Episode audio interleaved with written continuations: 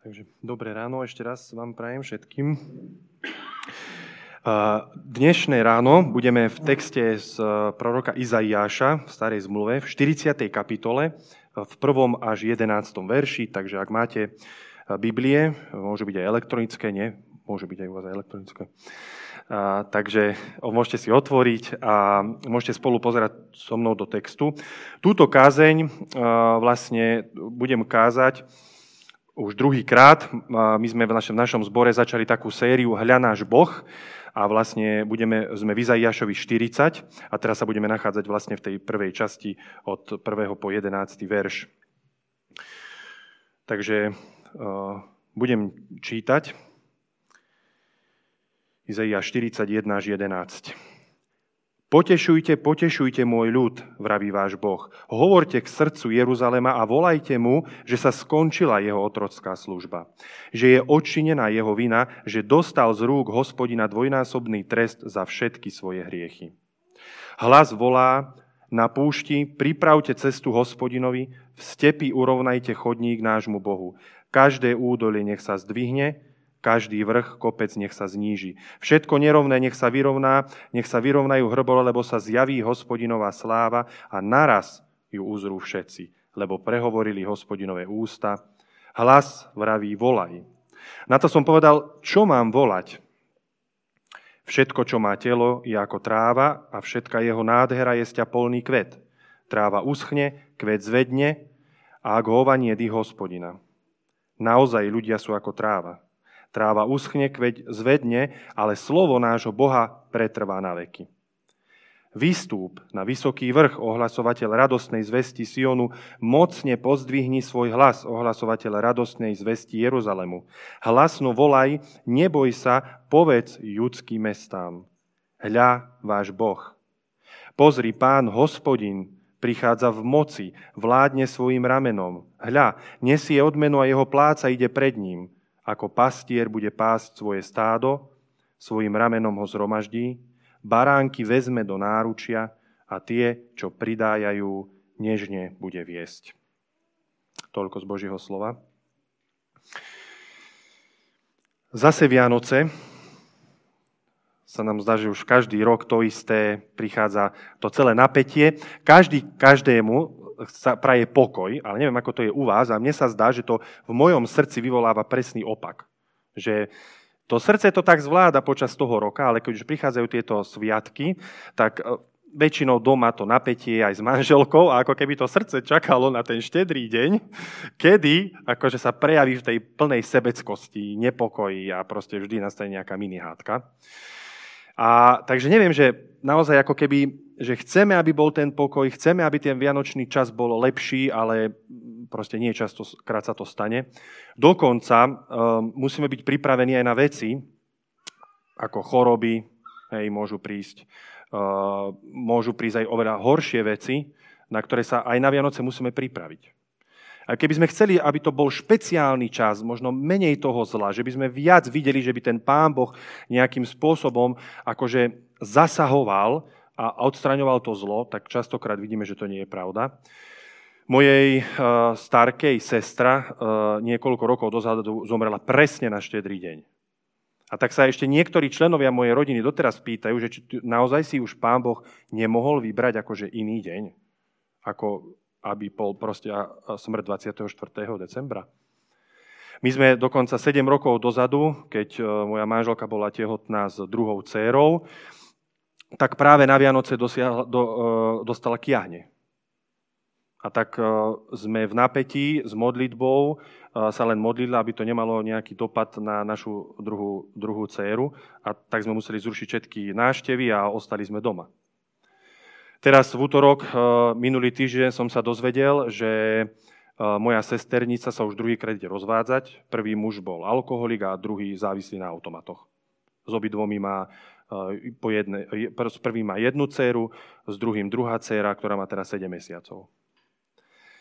A možno aj keď vidíme a chceme prinášať tú radosnú správu o Bohu do tohto sveta ľuďom, práve teraz, lebo to je to obdobie, tak, tak sa to robí veľmi ťažko, lebo ľudia ako keby nevideli, že, že nastala nejaká zmena tým, že Boh sa stal človekom. Možno ľudia sa pozerajú na ten Betlehem, neviem, či máte niekde na námestí Betlehem, my v Nitre máme. A teraz si predstavte, že tam stoja tí ľudia, pozerajú sa na toho malého Ježiška, ale okolo seba vidia, že je stále smútok, bolesť, pláč, choroby, smrť, tragédie. No a my ako kresťania tam chceme stať a povedať, že no ale my veríme, že ten Ježiško tam, to je ten Boh.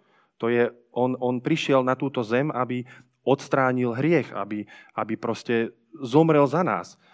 Zomrel na kríži, stal z mŕtvych a teraz vládne. No ale povedzme si pravdu, že čak poviem to tomu človeku a jemu sa to zdá úplne ako, akože, že OK, ale čo, čo mám ja z toho, akože, že tu pred 2000 rokmi sa narodil Boží syn. Aké potešenie vieme ako kresťania priniesť do Vianoc, akože keď vidíme, že je vojna stále, naši ukrajinskí priatelia musia už druhé Vianoce tráviť v inej krajine s inými zvykmi, kvôli tomu, že sa niekto rozhodol proste napadnúť ich štát. Ak, akú oni majú nádej, alebo akú im nádej môžeme priniesť počas Vianoc? A Boh do tejto situácie začína potešujte, potešujte môj ľud, vraví váš Boh. Nachádzame sa v starej zmluve, kde Boží ľud sa nachádza vo vyhnanstve, v Babylone, takisto ďaleko od svojej zeme, v utrpení, v hroznej situácii. Myslia si, že Boh ich opustil, že teda to, čo im Izaiáš prorokoval prvých 39 kapitol, sa vlastne naplnilo. Prvých 39 kapitol môžeme sledovať v Izaiášovi, ako ich varuje. Ten tón je skôr taký konfrontujúci a môžeme si čítať na záver Izaiáš 39, 5 až 7. Na to Izaiáš povedal Chyskijovi, počúvaj slovo hospodina zástupov, príde čas a všetko, čo je v tvojom dome a čo nazhromaždili tvoji otcovia, až do toho dňa odnesú do Babylonu. Nič nezostane, hovorí hospodin. Aj z tvojich synov, ktorí budú pochádzať z teba, ktorých splodíš, vezmu a budú komorníkmi v paláci babylonského kráľa. Božie slova sa naplnili, Boží ľud neposlúchol, stále bol v zbure a tak e, prichádza spravodlivý trest. Nachádzajú sa v Babylone, ďaleko od svojej zasľúbenej zeme. Myslia si, že Boh ich opustil. A do tejto situácie teraz si otvárajú uh, tento text. Izaiáš to písal v 8. storočí pred Kristom a oni si teraz otvárajú tento text už keď sú v Babylone v 6. storočí pred Kristom a čítajú tieto slova. Potešujte, potešujte môj ľud, vraví váš Boh. Hovorte k srdcu Jeruzalema a volajte mu, že sa skončila jeho otrocká služba, že je odčinená jeho vina, že dostal z rúk hospodina dvojnásobný trest za všetky svoje hriechy. To je pre nich šok. Minimálne dva šoky zažili pri, pri tomto prvom texte. Prvý je, že vlastne Boh im hovorí, že ja som vás nikdy neopustil. Aj keď sa teraz nachádzate v Babylone a myslíte si, že ja som niekde ušiel preč, nie. To, čo sa s vami deje, som vám hovoril, že sa bude diať a ja vykonávam ten spravodlivý trest, ktorý teraz zažívate. Ja som vás neopustil. A druhá šokujúca vec je, že Boh ich nechce trestať stále, aj keď by si to zaslúžili, ale že hovorí, že trest sa skončil, vysporiadal som sa s vami e, s minulými vinami a teraz vás chcem potešiť. A to je úžasné odkrytie Božieho srdca, čo si málo kedy uvedomujeme, čo môžeme vidieť aj my dnes, že častokrát si myslíme, že to, čo sa tu všetko deje, je z dôvodu, že Boh nás opustil. Alebo že Boh nás spravodlivo trestá. Ale niekedy to tak môže byť, niekedy nie. Častokrát nevieme, prečo sa dejú zlé veci v okolí. Len to, čo vieme všetci, je, že to, že prví ľudia sa rozhodli vzbúriť sa voči Bohu, tak prinieslo do sveta hriech, nepokoj, smrť, choroby. To je ten hlavný dôsledok. Ale to, čo nám Boh tu ukazuje, že napriek tomu, že je spravodlivý, tak on je, sa veľmi teší, keď konečne môže prestať e, spravodlivo trestať. Je to podobné, ako keď rodičia varujú svoje dieťa hej, dlhodobo pred tým, že ak neposlúchneš, budeš si musieť niesť následky za to, že si neposlúchol. Dlhodobo varujú, hovoria. To dieťa nakoniec aj tak si urobí po svojom, zbúri sa voči rodičovi. Tak teraz ten rodič, ako aj Boh teraz e, pri Božom ľude, musel zakročiť a teda vykonal ten spravodlivý trest, aby si niesli následok za svoju zbúru.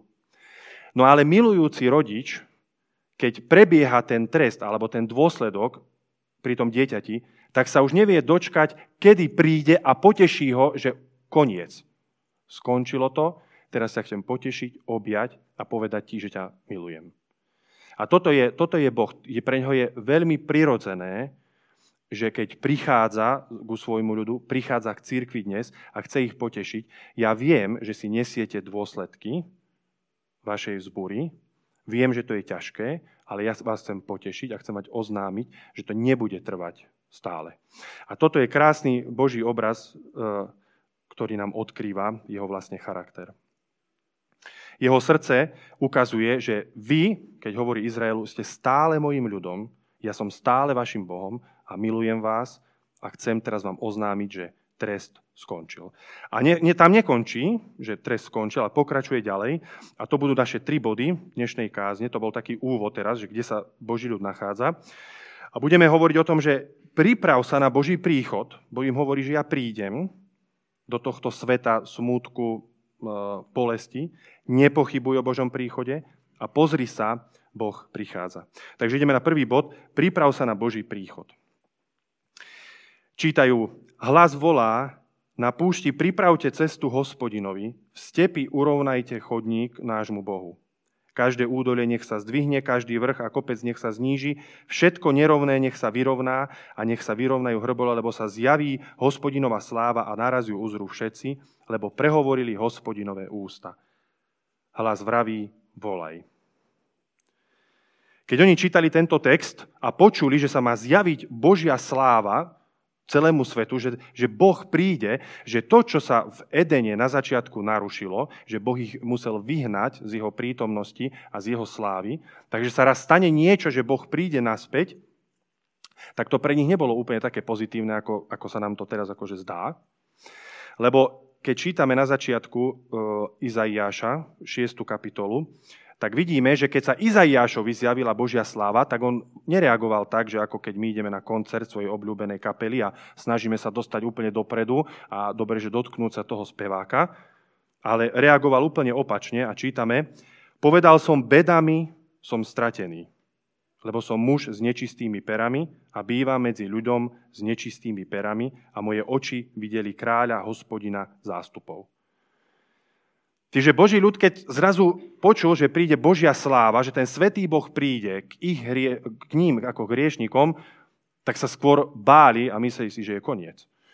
Si pamätajú ešte na vrch Sinaj, keď, e, keď vlastne tam stáli a Boh im povedal, že zjaví sa vám moja sláva, ale vy sa nemôžete priblížiť ku mne, lebo zomriete. Lebo ja som svetý Boh a vy ste hriešný ľud. Izajáš si myslel, že teraz, keď sa zjavila Božia sláva, je koniec. Ale to, čo urobil Boh, je prekvapujúce, lebo čítame v 6. verši, priletel ku mne jeden zo serafov, v ruke mal žeravý uhlík, ktorý vzal kliešťami z oltára, dotkol sa mi perí a povedal, hľa, toto sa dotklo tvojich perí, zmizla tvoja vina a tvoj hriech je odstránený. Takže nie, Božia sláva ho nezabila, ale prejavila mu milosť. Očistila ho od hriechov. No a teraz tu čítame, že príde moment, kedy sa zjaví Božia sláva a uvidia ju všetci. Ďalej čítame, že pripravte cestu pánovi, vyrovnajte chodníky, vyrovnajte hrbole, lebo prichádza slávny Boh. A čo to teda znamená? Že máme sa pripraviť, celý svet sa má pripraviť, že príde slávny Boh. No ale teraz čo? Ako sa máme pripraviť? Aj voči nám bude Boh reagovať tak, ako voči Izaiášovi? Že sa zjaví slávny Boh a očistí každému vinu? Alebo sa máme Boha báť a máme skôr akože sa skrývať alebo so strachom ho očakávať? Že čo to znamená, že sa máme pripraviť? Utekať k nemu, tešiť sa, lebo je milostivý, dobrý, alebo utekať od neho preč, lebo je svetý a spravodlivý? Ako sa máme pripraviť na príchod slávneho Boha? No a túto otázku ešte necháme otvorenú, lebo zatiaľ nevidíme v texte, že ako sa máme pripraviť, ale na jednom sa asi zhodneme, že určite tá príprava neznamená, že máme skutočne vyrovnať nejaké chodníky, lebo že príde nejaký král na koníku, eh, ja neviem, po ceste a že máme vyrovnať chodníky. Určite to je nejaká metafora. V nejakom zmysle sa máme pripraviť ako eh, svet na príchod veľkého slávneho Boha, len stále otázka je, že teda ako. No a tiež sa asi zhodneme na tom, že asi sa to ešte nestalo, že prišiel slávny Boh tak, že ho všetci videli. Neviem, aspoň mňa to na dejepise v hnúšti neučili, neviem, či, či vás. Ale že teda, a máme nejaké známky o tom, že nejaké zjavenia, neviem čo, ale že by tak prišiel, že celý svet ho vidí, tak to sa ešte nestalo. Takže takisto ešte máme otvorenú otázku, že možno sa to ešte stane. No ale tomu už je 2800 rokov, čo, čo to bolo napísané. Takže takisto sa môžeme dostať do stavu, že no dobre, no tak toto keď začnem niekomu rozprávať, že teda áno, pán Boh to slúbil, že príde slávny Boh, že každý ho uvidí, síce bolo to napísané pred 2800 rokmi, tak sa nečudujem, že mnohí ľudia pochybujú, že či to kresťanstvo naozaj nie je nejaká rozprávka, alebo akože niečo vymyslené. No a tie pochybnosti naozaj prichádzajú, lebo však máme zasľúbenia, mnohé zasľúbenia, už sa tešíme, že kedy konečne Boh zasiahne, príde na tento svet, spravodlivosť nastane, zlo bude odstránené. Dokonca by sme si mohli povedať, že keď budeme takí k sebe úprimní, že to všetko vlastne, čo sa doteraz dialo, tak môže byť aj akože nejaké náhody. Hej, že my sme si iba vytvorili Boha, mnohí ľudia, agnostici, hej, tvrdia, alebo ateisti, že vlastne človek si vytvoril Boha, ako barličku, ako pomôcku, že raz príde slávny Boh a to tu všetko napraví. A nemôže to byť len naozaj, že proste to tak nie je, že sme si len vytvorili barličku pomocnú a že ten Ježiško a hej, on nás prišiel zachrániť a ešte raz príde. Ako keby to dlho trvalo. Už, už by mohlo to akože tak celý ten biblický príbeh rýchlejšie e, trvať. No a Boh do tejto situácie, kedy aj Boží ľud pochybuje e, a zdá sa im, že ich Boh opustil, tak hovorí, nepochybujú o Božom príchode. Všetko, čo má telo, je ako tráva a všetka jeho nádhera je sťa polný kvet. Tráva uschne, kvet zvedne, ak hova niedy hospodina. Naozaj ľudia sú ako tráva. Tráva uschne, kvet zvedne, ale slovo nášho Boha pretrvá na veky. Čiže do tohto napätia, kedy Boh sľubuje, že príde ako slávny Boh, pripravte sa, čo už sa nám zdá, že veľmi dlho trvá, tak nás Boh uistuje, že áno, ja, vás, ja vám rozumiem, že vám sa zdá, že to dlho trvá, že tie moje sľuby sa akože nenaplnia ešte, alebo nenaplnili, ale to je preto, že vy žijete vo svete, ktorý hynie, kde veci hrdzavejú, kde ľudia zomierajú, kde proste všetko končí, kde nemá nejakú väčnosť a stálosť, ale ja som Boh, ktorý je väčší a moje slova trvajú. Väčšine. Takže nepochybujte. Nepochybujte o tom, že toto moje zasľúbenie o tom, že raz prídem v sláve, sa určite stane. Takže s napätím očakávame teda, že ako bude text pokračovať ďalej, aký Boh to teda príde, kto je ten slávny Boh. Zatiaľ vieme, že je to Boh, ktorý je spravodlivý, ale zároveň sa veľmi teší, kedy môže prísť povedať, že trest skončil. Vidíme, že je to Boh, ktorý hovorí pripravte sa, lebo prídem vo veľkej sláve. Je to Boh, ktorý hovorí, že jeho slova trvajú väčšine, že nie je ako, ako my. A teraz sa pozrime na to, že teda aký Boh príde. Že máme teda k nemu utekať, lebo je dobrý a milostivý, alebo máme od neho utekať, lebo je svetý a spravodlivý. A čítame, výstup na vysoký vrch, ohlasovateľ radostnej zvesti Sionu. Mocne pozdvihni svoj hlas, ohlasovateľ radostnej zvesti Jeruzalemu. Hlasno volaj, neboj sa, povedz judským mestám. Takže akého Boha vlastne my hlásame? Čo máme tým ľuďom povedať, ktorí stoja pred Betlehemom? A on hovorí, hľa váš Boh. Pozri, pán hospodin prichádza v moci, vládne svojim ramenom, hľa nesie odmenu a jeho pláca ide pred ním, ako pastier bude pásť svoje stádo, svojim ramenom ho zhromaždí, baránky vezme do náručia a tie, čo pridájajú, nežne bude viesť. Takže aký Boh to vlastne prichádza? Mocný, ale aj nežný. Ten, ktorý mocne vládne, ktorý prinesie spravodlivosť, ale zároveň ten, ktorý je nežný a nežne bude viesť malé baránky. Tak teda v akého Boha to veríme? Ako, čo, čo máme robiť? Ako sa máme pripraviť na tento príchod mocného a slávneho Boha? A mocného a nežného Boha.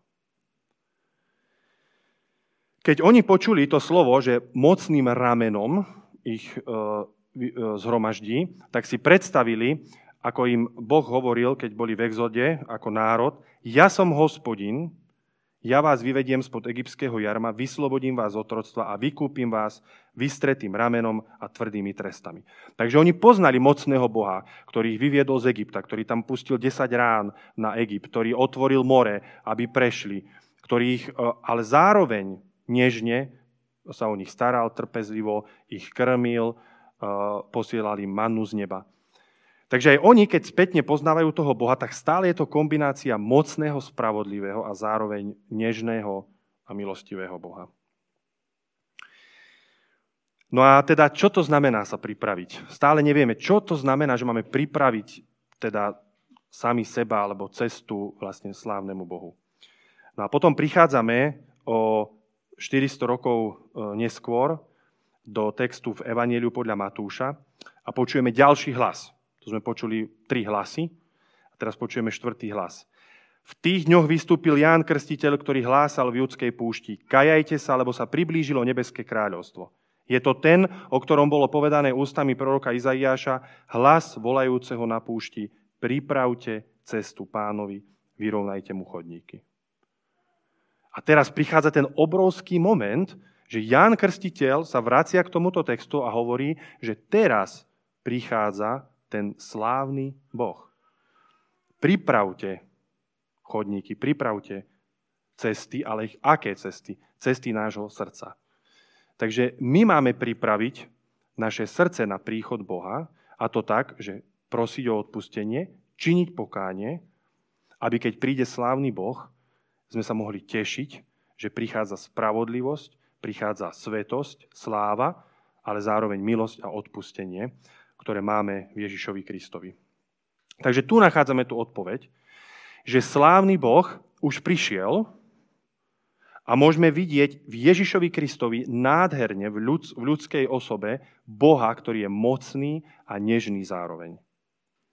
Evangelista Jan píše v 1. kapitole 14. verši, to slovo sa stalo telom a prebývalo medzi nami a my sme videli jeho slávu. Slávu, akú má od otca jednorodený syn, plný milosti a pravdy.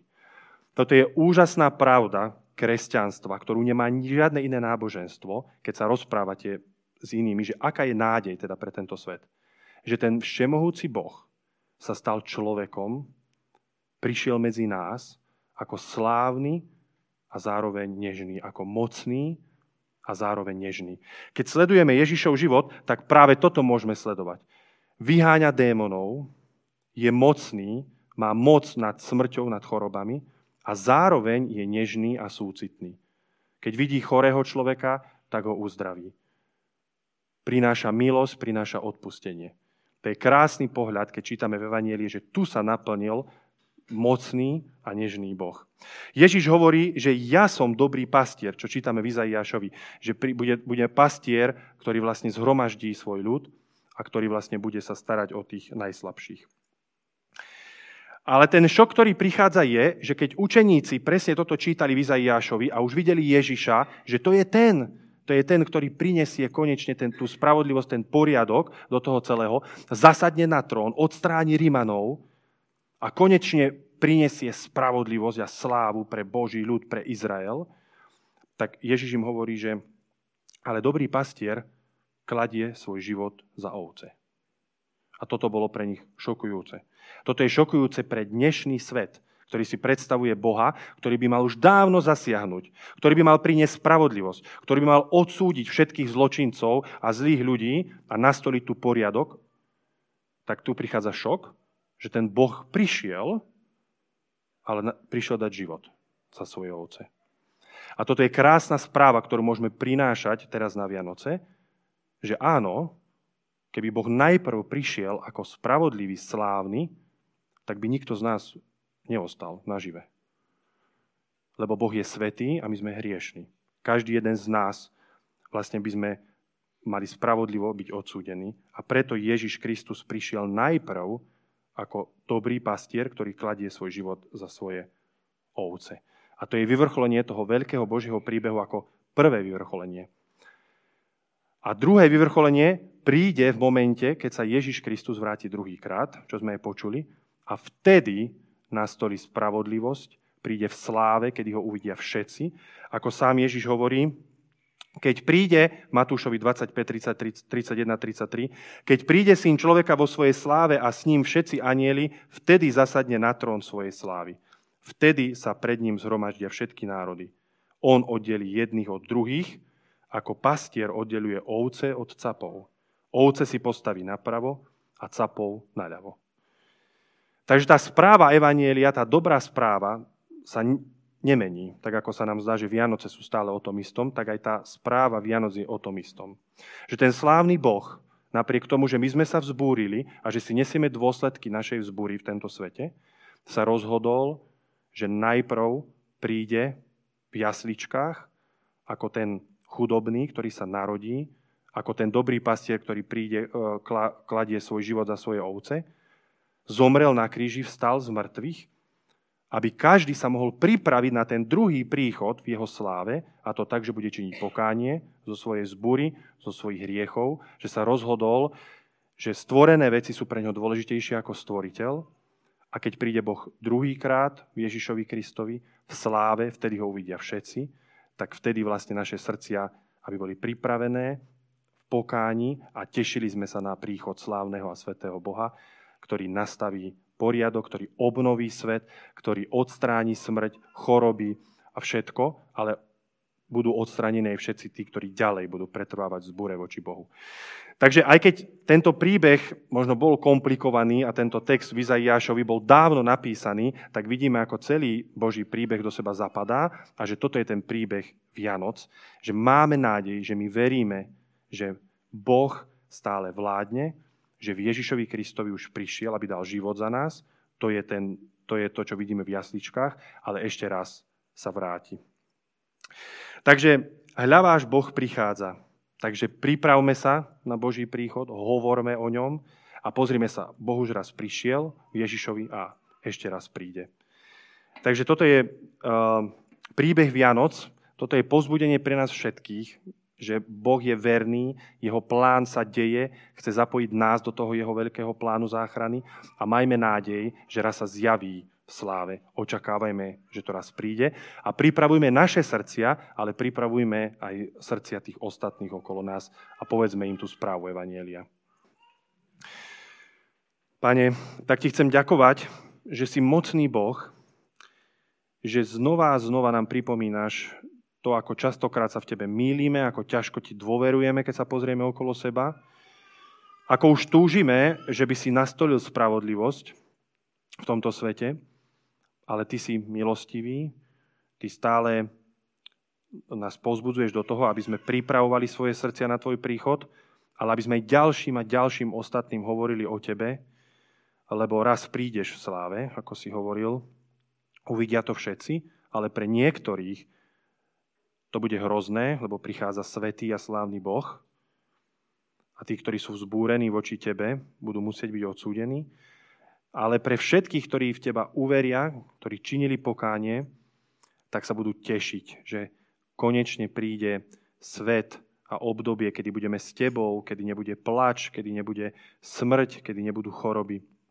Tak sa veľmi na to tešíme. Dovtedy nám daj vieru vytrvať, túžbu hovoriť o tebe študovať Tvoje slovo a poznávať Teba ako Boha, ktorý je mocný, ale zároveň nežný, ktorý je dobrý pastier, ktorý kladie život za svoje ovce. Amen.